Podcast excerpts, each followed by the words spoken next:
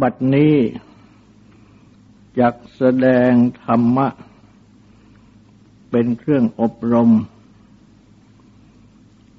ในการปฏิบัติอบรมจิต ในเบื้องต้น ก็ขอให้ทุกๆทท่าน ตั้งใจ นอบน้อมนมัสการ พระภูมิพระภาค อรหันตสัมมาสัมพุทธเจ้าพระองค์นั้น ตั้งใจถึงพระองค์ พร้อมทางพระธรรม และพระสงฆ์เป็นสรณะ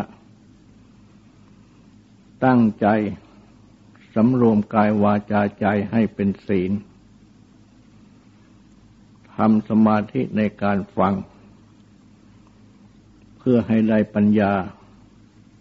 ในธรรม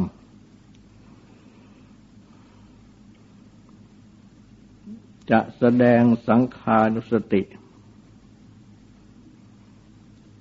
ระลึกถึงพระสงฆ์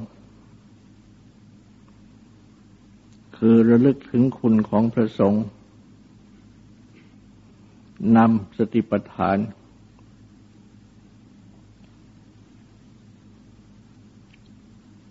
สุปฏิปันโน พระกวโตสาวกสังโฆโมแห่งสาวก ของพระภูมิพระภาคเจ้านั้น สุปฏิปันโน ปฏิบัติดีแล้วโมแห่งสาวก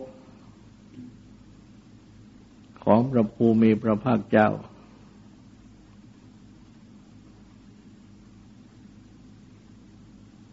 โดยตรง ก็หมายถึง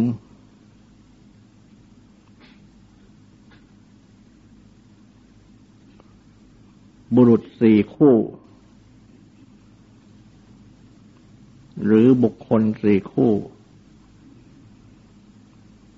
นับรายบุคคลเป็นแปดดังที่ได้แสดงแล้ว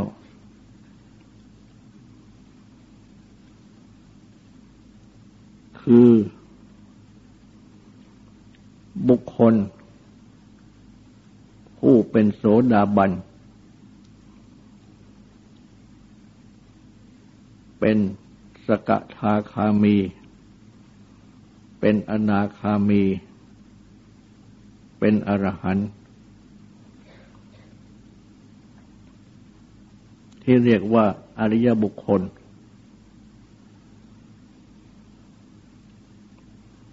ในธรรมวินัยนี้ หรือในพุทธศาสนา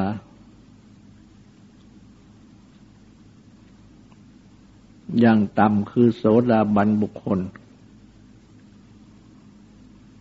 เป็นภูละกิเลสได้เด็ดขาด คือสัญญอดได้สาม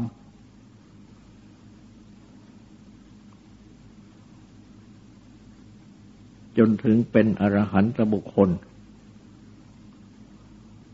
ละกิเลสคือสัญญต์ได้หมดสิ้น ตามที่พระพุทธเจ้า ได้ตรัสแสดงไว้ ท่านผู้ละกิเลสได้ บางส่วน จนถึงหมดสิ้น ดังกล่าวนี้ จึงจะชื่อว่าสุปฏิปันโน ผู้ปฏิบัติดีแล้ว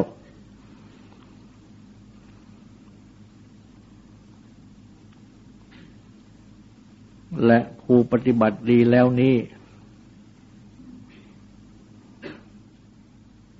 ก็ดีแล้ว ตั้งแต่ขั้น ละสัญญต์ได้สามแล้ว ก็ดีแล้วในขั้นละสัญญต์ได้สาม แต่ว่ายังไม่แล้ว ในการที่จะละสัญญต์ที่ยิ่งขึ้นไป จนถึงเป็นอรหันตบุคคล ที่เราเรียกกันว่าพระอรหันต์ละสัญญต์ได้ทั้งหมด ซึ่งสัญญต์นั้นมีสิบก็ละได้ทั้งสิบคือทั้งหมด จึงจะเป็นสุปฏิบันโน คือปฏิบัติดีแล้ว อย่างเสร็จกิจ ไม่มีกิจที่จะปฏิบัติ พื่อละกิเลสยิ่งขึ้นต่อไปอีก จึงจะเป็นดีแล้วจริง ๆ แต่แม้ในขั้นโสดาบันบุคคล ก็เป็นผู้ปฏิบัติดีแล้วในขั้นละสังโลดสังโยชน์แล้วได้สาม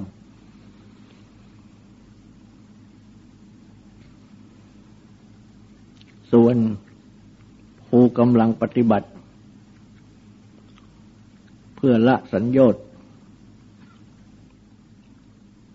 คือพุทธศาสนิกชนทั้งหลาย ทั้งบรรพชิตคือผู้บวชทั้งครือขัดคือผู้ครองเรือน ซึ่งกำลังปฏิบัติอยู่ ตามประธรรมที่พระพุทธเจ้าทรงสั่งสอน ก็ชื่อว่า เป็นสุปฏิปัติ คือมีการปฏิบัติดี มีความปฏิบัติดี คือกำลังปฏิบัติดีอยู่ แต่ว่ายังไม่แล้ว แม้ในขั้นที่จะละกิเลสได้แล้ว ในขั้นต้น ที่ชื่อว่าปฏิบัติดีนั่น ได้มีอธิบายไว้ ก็คือปฏิบัติดีจริง ปฏิบัติดีบริสุทธิ์ ปฏิบัติดีชอบ เป็นสัมมาปฏิปทาปฏิบัติชอบ แต่ใช้คำว่าดี ตามภาษาพูดที่เข้าใจกันได้ ง่าย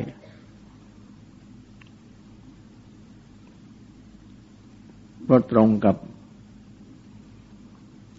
คำที่ว่าดี ในคำว่าทำลีเป็นต้น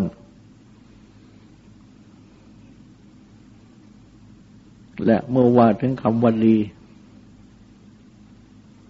นี้ ก็อาจจะกล่าวได้ว่า มีสาม คือดีที่เป็น โลกาธิปไตย คือมีโลกเป็นใหญ่ อันหมายถึงว่า เมื่อชาวโลก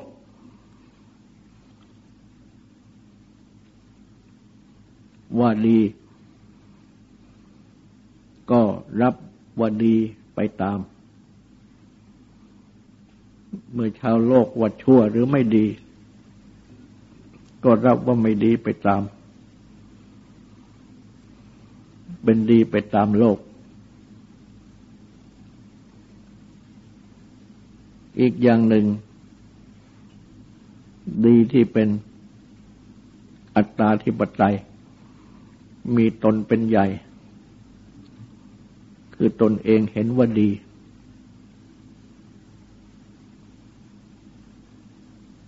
ก็ถือว่าดี ตนเองเห็นว่าไม่ดี ก็ถือว่าไม่ดี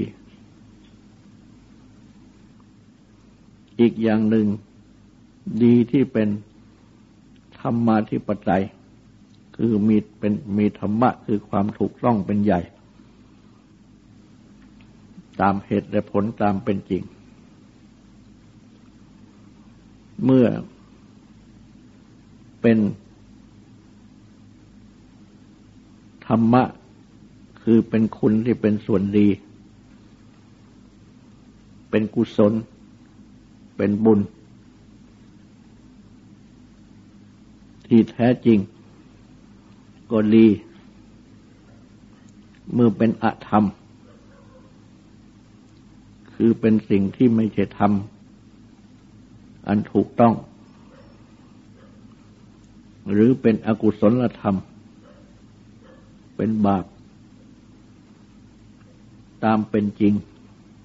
ก็ไม่ดี ดีที่มีธรรมะคือ มีความถูกต้อง เป็นใหญ่ ดังนี้เรียกว่าธรรมาธิปไตย ทั้งสามนี้ ดีที่มีโลกเป็นใหญ่นั้น บางทีก็ดีจริง บางทีก็ไม่ดีจริง สุดแต่ว่าคนส่วนใหญ่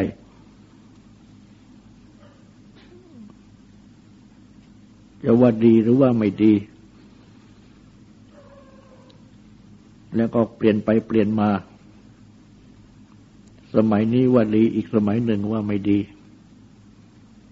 หรือว่าสมัยนี้ว่าไม่ดีอีกสมัยหนึ่งว่าดี เป็นสิ่งที่ไม่คงทนแน่นอน แม้ดีที่มีตัวเองเป็นใหญ่ก็เหมือนกันเพราะตนเองนั้น เมื่อถูกใจชอบใจ ก็ว่าดี เมื่อไม่ถูกใจไม่ชอบใจก็ว่าไม่ดี ก็เปลี่ยนไปเปลี่ยนมาได้ ในคราวที่ ถูกใจ ตนได้ประโยชน์ ก็ว่าดี แต่ในคราวที่ไม่ถูกใจตนเสียประโยชน์ก็ไม่ดี ก็เป็นดีที่ไม่แน่นอน ส่วนดีที่มีธรรมะเป็นใหญ่นั่น เป็นดีที่ถูกต้องแน่นอน แต่วันดีที่มีธรรมะเป็นใหญ่นี้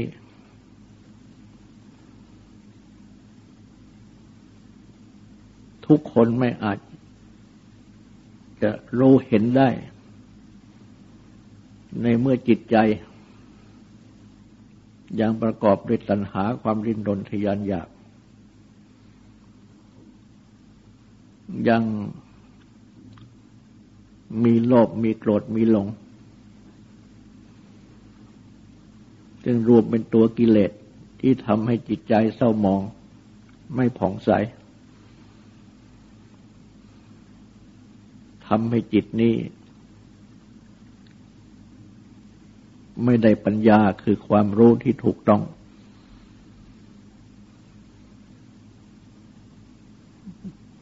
ยังมีโมหะคือความหลง ยังมีอวิชชาคือความไม่รู้ตามความเป็นจริง เพราะฉะนั้น คนทั่วไป จึงมักจะยึดถือว่าดีหรือไม่ดี ที่มีโลกเป็นใหญ่บ้าง มีตนเองเป็นใหญ่บ้าง แต่เมื่อได้ใช้ปัญญา ได้รู้เห็นตามเป็นจริง ตามเหตุผล ก็อาจจะได้พบดีหรือชั่วที่มีธรรมะเป็นใหญ่คือถูกต้อง หรือว่าได้ฟังคำสั่งสอนของท่านผู้รู้เช่นลูกที่มีพ่อแม่สั่งสอนมาว่านี่ดีนี่ชั่วตั้งแต่เป็นเด็ก และที่ครูอาจารย์สั่งสอนวันนี้ดีนี่ชั่ว เมื่อเข้าโรงเรียน หรือว่าได้มาฟังธรรมะที่เป็นคำสั่งสอนของพระพุทธเจ้าจะชี้วันนี้ดีนี่ชั่ว แม้ว่า จะยังไม่มีปัญญาที่จะรู้ถึงรู้เท่า ด้วยตนเอง ก็อาศัยศรัทธาคือความเชื่อตามที่พระพุทธเจ้าทรงสั่งสอน หรือตามที่ท่านผู้รู้ เช่นพ่อแม่ครูบาอาจารย์สั่งสอน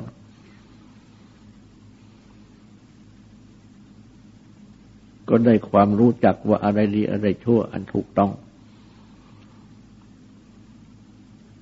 ดังนี้ก็เป็นดีชั่วที่มี รรมะเป็นใหญ่ คือถูกต้องเป็นใหญ่ เพราะฉะนั้น สุปฏิปัติคือการปฏิบัติดีนั้นจึงต้องเป็นการปฏิบัติที่ต้องมีธรรมะเป็นใหญ่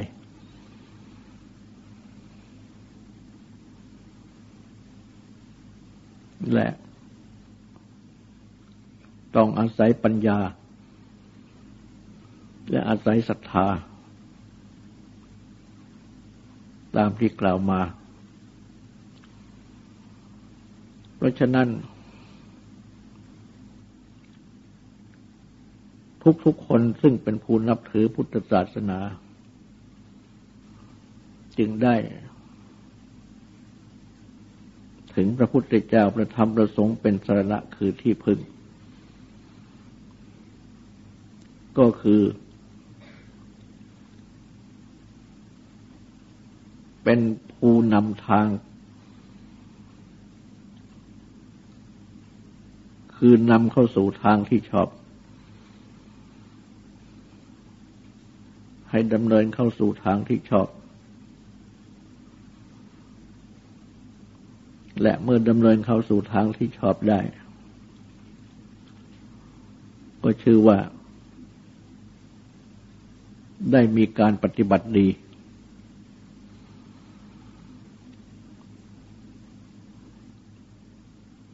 พระสงฆ์คือหมู่แห่งสาวกของพระภูมิพระภาคเจ้า ที่ปรากฏมาตามพุทธประวัติ อนพุทธประวัติ ทุกท่านก็ได้ฟังคำสั่งสอนของพระพุทธเจ้า ได้มีพระพุทธเจ้า พร้อมทั้งประธรรมประสงค์เป็นสรณะนำเข้าสู่ทางชอบ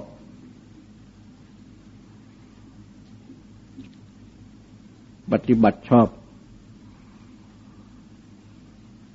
จึงเป็นสุปฏิบัติ สุปฏิปติคือปฏิบัติดีขึ้นโดยลำดับ การที่จะเป็นผู้ปฏิบัติดีขึ้นโดยลำดับนั้น เมื่อแสดงอย่างสั้น ตามโอวาทปาติโมกสามข้อ ก็คือ ไม่ทำบาปทั้งปวงทำกุศลให้ถึงพร้อมชำระจิตของตนให้บริสุทธิ์ผ่องใส อะไรเป็นบาปพระพุทธเจ้า ก็จะรัดชี้เอาไว้ อะไรเป็นกุศล พระพุทธเจ้าก็จะรัดชี้เอาไว้ และการชำระจิตของตนให้ผ่องใส ได้อย่างไร พระพุทธเจ้า ก็ได้แสดงทรงแสดงสั่งสอนเอาไว้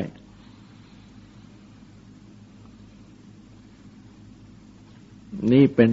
พระโอวาทที่ทรงแสดงไว้เป็นทางปฏิบัติ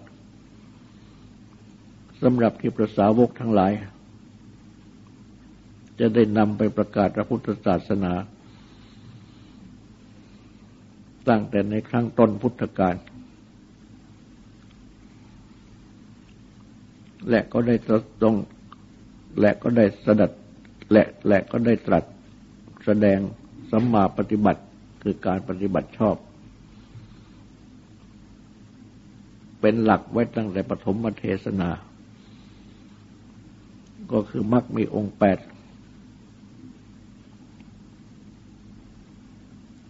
อันแรกก็สัมมาทิฏฐิความเห็นชอบ สัมมาสังกัปปะความดำริชอบ ทั้งสองนี้ก็จัดเป็นปัญญา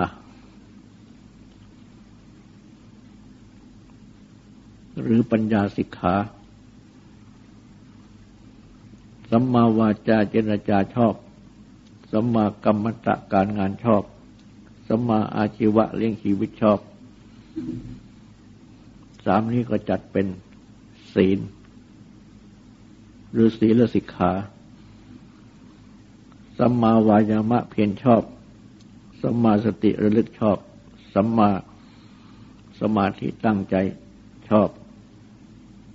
สามนี้ก็จัดเป็นสมาธิ หรือจิตสิกขา เพราะฉะนั้นมักมีองค์แปด ก็รวมเข้าในไตรสิกขา และพระโอวาทปาติโมกทั้งสามนั้น ก็รวมเข้าในไตรสิกขาเช่นเดียวกัน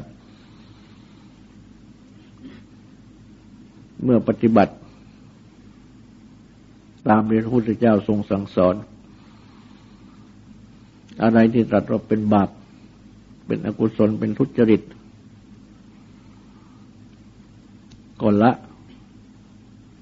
ไม่ทำอะไรที่ตรัสสอนว่าเป็นบาปเป็นกุศลทุจริต ก็ประกอบกระทำและคอยชำระใจของตนให้บริสุทธิ์ ขัดเกลาใจของตนให้บริสุทธิ์อยู่เสมอ โดยมาปฏิบัติ โดยลำดับ คือศีลสมาธิจนถึงปัญญา อันเป็นข้อสำคัญชำระตัณหาความริ้นรนทยันอยาก ชำระโลภโกรธหลง ในจิตใจนี้เอง เมื่อปฏิบัติชอบเข้าทาง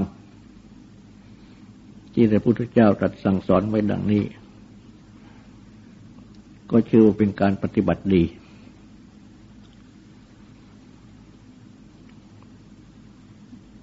และการปฏิบัติดีดังนี้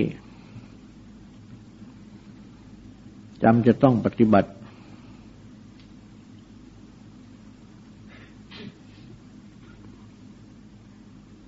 ไม่ปล่อยจิตไปตามกระแสกิเลส ที่เรียกว่าอนุโสตคามี ไปตามกระแสของกิเลส คือไปตามกระแสคือไปตามกระแสของตัณหา ความดิ้นรนทยันอยาก หรือไปตามกระแสของโลภโกรธหลง อันตัณหา หรือโลภโกรธหลงนี่แยกเรียกชื่อออกไป ตามลักษณะ ของภาวะแห่งกิเลสที่บังเกิดขึ้นในจิต แต่อันที่จริงนั่น ก็รวมอยู่เป็นกองเดียวกัน คือจิตที่มีโลภโกรธหลง ย่อมเป็นจิตที่ มีความริ้นรนวัดแกว่งกระสับกระส่าย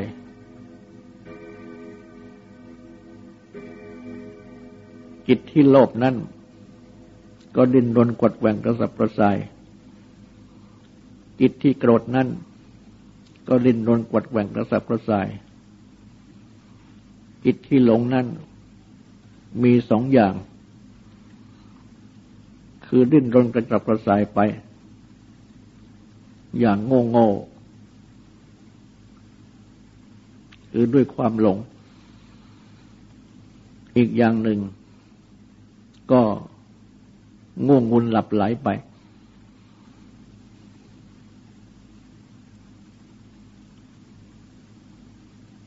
เพราะฉะนั้น เมื่อจับเอาอาการที่ชอบหรือชังหรือหลงก็เป็นโลภโกรธหลง เมื่อจับเอาอาการที่มีความดิ้นรนไปดังกล่าวนั้น ก็เรียกว่าตัณหาเพราะฉะนั้น จึงรวมอยู่เป็นอันเดียวกันนั่นแหละ และเมื่อปล่อยจิต ให้เป็นไปตามกระแสของตัณหาหรือโลภโกรธหลงดังกล่าวนี้ ก็เป็นอนุโสต ตคามี ผู้ปฏิบัติไปตามกระแสของกิเลสเหล่านี้ กิเลสย่อมนำให้ปฏิบัติชั่วปฏิบัติผิดต่าง ๆ เป็นบาปเป็นอกุศลเป็นทุจริตต่าง ๆ เพราะฉะนั้น จึงต้องปฏิบัติ ทวนกระแสของกิเลส มันเป็นปฏิปฏิโสตคามี ปฏิบัติกลับกระแสของกิเลสหรือทวนกระแสของกิเลส คือปฏิบัติ ดับระงงับ ตัณหา หรือโลภโกรธหลง ไม่รับตัณหาหรือโลภโกรธหลงมาไว้ในจิตใจ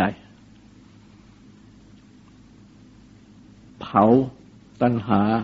เผาโลภโกรธหลง ที่เรียกว่าตบะ การบำเพ็ญตบะคือความเพียรของพรามนั้นเผาวัตถุต่างๆ ในภายนอก แต่การบำเพ็ญตบะของ พระพุทธศาสนานั้นคือเผากิเลส เผาตัณหาเผาโลกโกรธหลง ให้ดับไปจากจิตใจ ไม่ให้จิตใจ ล่องลอยไปตามกระแสของกิเลส แต่ให้ทวนกระแสของกิเลสดังกล่าวนั้น เป็นปฏิโสตคามี ในการปฏิบัติทวนกระแสของกิเลสดังกล่าวนี้ เมื่อดับรำงับเผากิเลสได้แล้ว ก็นำจิต ให้เข้าสู่กระแสของธรรมะ คือทางปฏิบัติที่ดีที่ชอบ คือทางศีลทางสมาธิทางปัญญา หรือทางมรรคมีองค์แปดที่พระพุทธเจ้าได้ตรัสสอนเอาไว้ เมื่อทวนกระแสของกิเลสได้ และปฏิบัตินำจิตให้เข้าสู่กระแสของธรรมะได้ ดังกล่าว จนสามารถตั้งตัวได้ ในกระแสของธรรมะ ไม่ตกจากกระแสของธรรมะ ก็เรียกว่าเป็นที่ตัดโต คือเป็นผู้ที่มีตนตั้งได้แล้ว ในกระแสของธรรมะ และเมื่อตั้งตัวได้ ดังกล่าว จนถึงละสัญญต์เลยสาม ก็ได้ชื่อว่าเป็นโสตาปัญนะที่แปลว่าพูดถึงกระแส คือกระแสธรรมะแล้ว อาปันละก็แปลว่าถึงแล้ว โสตะก็แปลว่า กระแส หมายถึงกระแสของธรรมะ อันตรงกันข้ามกับกระแสของกิเลสรวมกัน เป็นโสตาปันะแปลว่าถึงแล้วซึ่งกระแสของธรรมะ เมื่อเป็นดังนี้ ก็ได้ชื่อว่าเป็นอริยบุคคลขั้นแรก นับเข้าในหมู่ สงในคำว่า สุปไปปตุปฏิปันโนภกวัตโรสาวกสังโฆโมแห่งสาวกของพระภูมิพระเจ้า ปฏิบัติดีแล้ว การปฏิบัติในสติปัฏฐาน คือตั้งสติกำหนดกายเวทนาจิตธรรม เมื่อปฏิบัติเป็นโดยลำดับก็ปฏิบัติตั้งสติกำหนดกาย และในข้อกายนี้ก็ยังจำแนกออกเป็นหลายข้อ เริ่มตั้งแต่ลมหายใจเข้าออก เมื่อมีสติกำหนดลมหายใจเข้าออก ตามที่พระพุทธเจ้าได้ตรัสสั่งสอนเอาไว้ มีสติหายใจเข้า มีสติหายใจออก หายใจเข้า ยาว ก็ให้รู้ว่ายาว สั้นก็ให้รู้ว่าสั้น หายใจออกยาวก็ให้รู้ว่าายใจเข้าหายใจเข้ายาวก็ให้รู้ว่ายาวเข้าใจออกยาวก็ให้รู้ว่ายาวหายใจเข้าสั้น ก็ให้รู้ว่าสั้น ออกสั้นก็ให้รู้ว่าสั้น ตั้งสติว่า ตั้งสติสำเนียกศึกษาคือสำเนียกว่า เราจะรู้กายทั้งหมดหายใจเข้า เราจะรู้กายทั้งหมดหายใจออก ศึกษาคือสำเนียกว่าเราจะรู้ กายสังขาร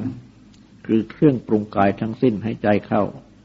เราจะรู้กายสังขารคือเครื่องปรุงกายทั้งสิ้นหายใจออก เหมือนอย่างช่างกรึง เมื่อกลึงยาวก็รู้ว่ายาวกลึงสั้นก็รู้ว่าสั้น ฉะนั้น หลักใหญ่ที่พระพุทธเจ้าทรงสั่งสอนไว้ เกี่ยวกับลมหายใจเข้าออก ในพระสูตรนี้ ก็มีเพียงเท่านี้ เป็นหลักที่ผู้ปฏิบัติพึงถือเป็นหลักใหญ่ในการปฏิบัติ เพราะเป็นคำสอนของพระพุทธเจ้าเอง และก็ได้มีคำสั่งสอนของอาจารย์ต่าง ๆ อธิบายขยายความมันออกไป ต่อไปนี้ก็ขอให้ตั้งใจฟังสุดและตั้งใจทำความสงบสืบต่อไป